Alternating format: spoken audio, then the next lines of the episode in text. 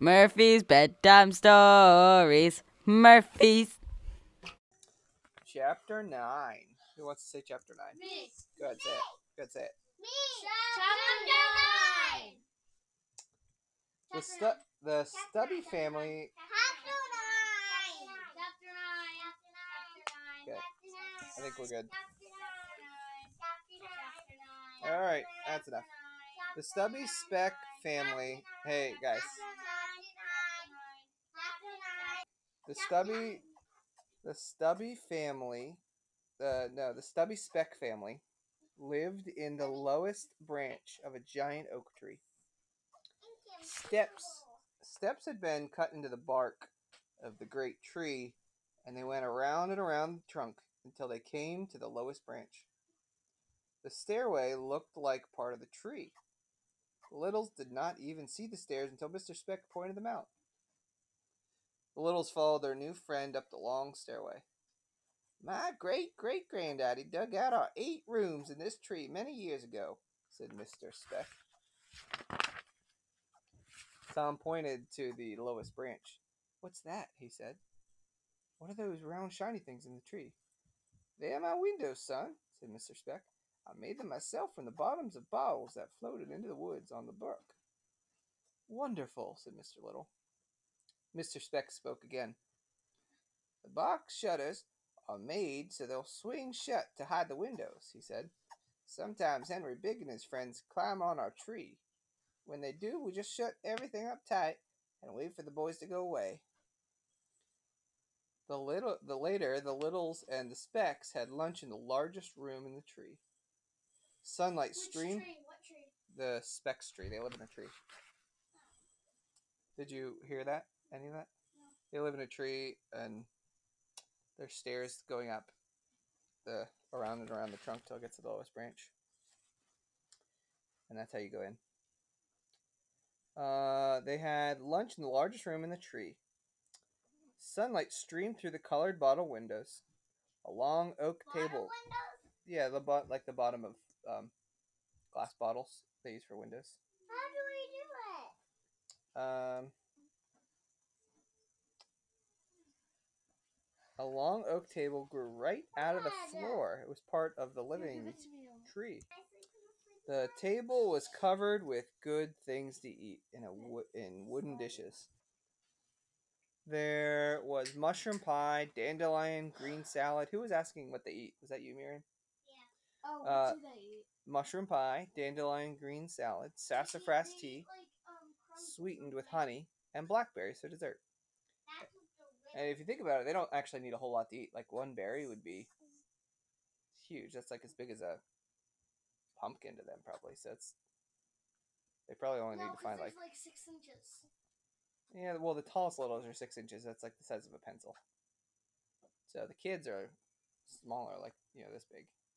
And so you can imagine their heads are probably the size of blueberries. How big? Um, Dad, how big?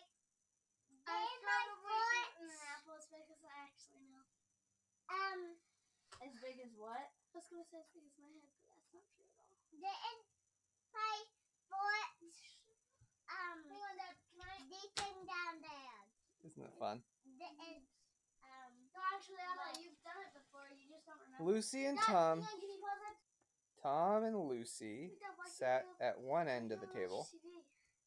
Tom and Lucy sat at one end of the table with the Speck's two daughters. The oldest girl, Annie, was a year older than Tom Little. Wait, Tom- how old is Tom? I don't know. Tom the soon youngest or oldest? the oldest girl. Annie was a year older than Tom Little. Tom soon found out that How old is Tom? I don't know. He soon found out that Annie didn't know anything. She wanted to know all about Henry Big. She had seen Henry and his friends playing in the woods from time to time.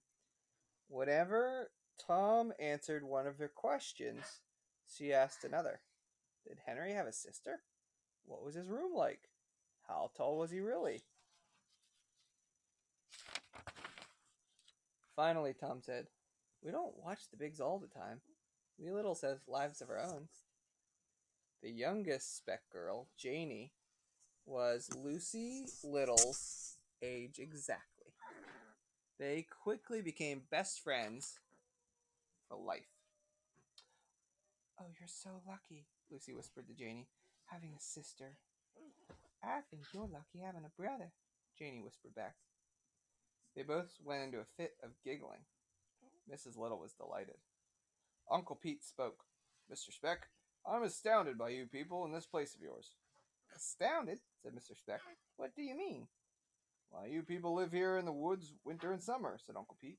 As far as I can see, you don't get any help from anyone. I've been wondering myself, said Mr. Little, how you get along by yourselves. We depend on the Bigs for so many things. Of course, we help them, too. We do the electrical repair work in the walls, and we keep the outside water pipes from freezing during the winter. Mr. Little smiled. I suppose the Littles and the Bigs sort of help each other. But you Specks get no help from anyone. How do you do it? I never gave it much thought, said Mr. Speck. I suppose we do it because we have to. He turned to his wife. How do we do it, Mrs. Speck? Mrs. Speck. he calls her Mrs. Speck, yes. I think you're right as usual, Mr. Speck, said Mrs. Speck.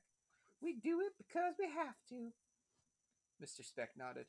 Smart woman, he said. Have, um, why do they have like weird accents? Um, because he was wearing a cowboy hat, so I, I'm trying to do like a cowboy southern accent. why was he wearing a cowboy? I don't know. In the one picture, he was.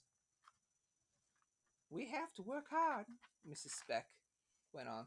There's always winter coming on, on in the woods. E- even in the spring, said Mr. Speck. We're thinking about the next winter.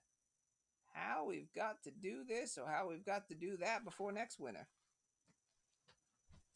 There's always plenty to do, even for the youngsters, said Mrs. Speck. But the wee Specks are strong. We love to work. There's one thing that makes everything work out fine, said Mr. Speck. And I think, no, I know it's the most important thing. Mrs. Speck rapped on the table with her spoon. That means hit the table. Attention, everyone, she said. Mr. Speck is talking about something important. I think I know what it is, and I want you all to hear it. Mr. Speck nodded at Mrs. Speck. Thank you, Mrs. Speck. As I was saying, there's no question in my mind but that the most important thing is. He looked around the table. Mrs. Speck's cooking. My wife is a great cook. Everyone laughed. There were shouts of yes, yes, agreed. Stubby Speck held up his hand.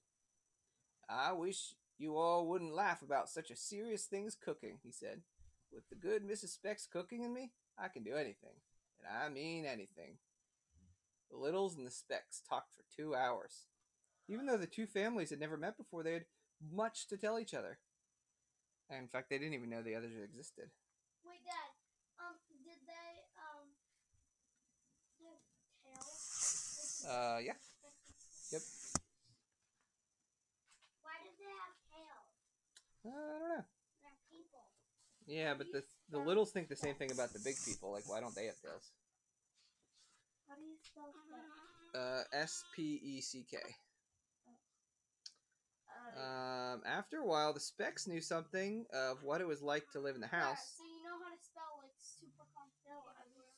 and I've never, I've never seen it spelled out. and I've never spelled it before. So I uh, let's see. And the Littles, heard, uh, the Specks knew something of what it was like to live in a house, and the Littles heard and saw for themselves what living in the woods was like. I'm wondering, said Mr. Little, why we've never heard there were tiny people living in the woods. You never got told, that's why, said Mr. Speck. My great great granddaddy used to live in a house just like you folks, but he had two of them burned down over his head. The last time he just got up and walked into the woods and never came back. You told us there were other families living in the woods, said Mr. Little. How do they get here?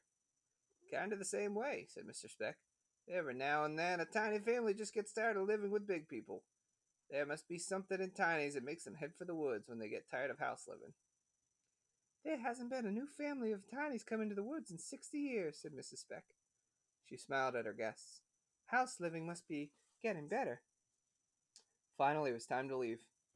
Mr. Speck woke up his skunk, and he and the skunk would take the Littles down the path as far as the brook. That's close to the big people's house, he said.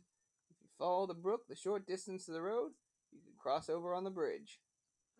Mr. Speck shook his head. I won't take you to the road because someone might shoot at my skunk. Some crazy big people will shoot at anything that moves. Mr. Speck went into the woods and found Granny Little's knitted baskets. He helped Mrs. Mr. Little strap them on the skunk. Uh, whenever Hildy ran into the woods, they came off. Or no, no, no. Henry was coming to get his cat because Hildy was hurt. Hildy the cat, and they hurried up and they got the pack the baskets off because they didn't want Tom to find, or uh, they didn't want Henry to find the baskets.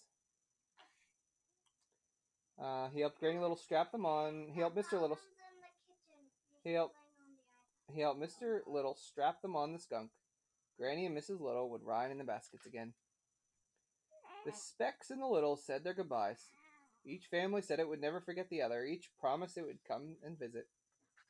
Granny Little and Mrs. Little got into their baskets. The rest of the Littles climbed up onto the skunk's broad back. Stubby Speck said something in the skunk's ear, and the animal walked slowly off through the underbrush. The two families waved until they were out of sight. Mr. Speck pointed out the interesting things to look at on the trip. The last of the day, Wait, Mr. Spected? yeah, because Mr. Speck's riding the skunk. He's he's dri- driving the skunk. Home? What? Home? No, they're going to. He's taking him to the brook. The a brook is a creek, basically. I know what a brook is. Uh, and they're gonna go right from the brook. They're gonna go across the bridge to the small cell. So they're still gonna go to the um, the meeting. Uh, let's see. The last of the daylilies were in bloom. They were like bright orange lights in the sunny places of the woods. A maple tree was the home of another tiny family. Animals got out of the way quickly when they saw the skunk. They came to the brook. It was about four feet wide and ten inches deep. The water moved swiftly. That means quickly. The littles could see the bridge through the trees. Cross at the bridge, said Stubby Speck, and you won't have to cross here and get wet. Mr. Speck, said Granny Little, will you keep the knitted baskets as a present from us? I sure will, ma'am. Thank you kindly, said Mr. Speck. My missus will love those baskets. Old skunk waddles a bit too much for her. She has a hard time staying on 'em. The littles thanked Mr. Speck. Everyone shook hand, his hand. Mr. Speck took off his hat and bowed. Then he mounted his skunk, and in a few minutes he was out of sight. That's the end of the chapter. Any thoughts?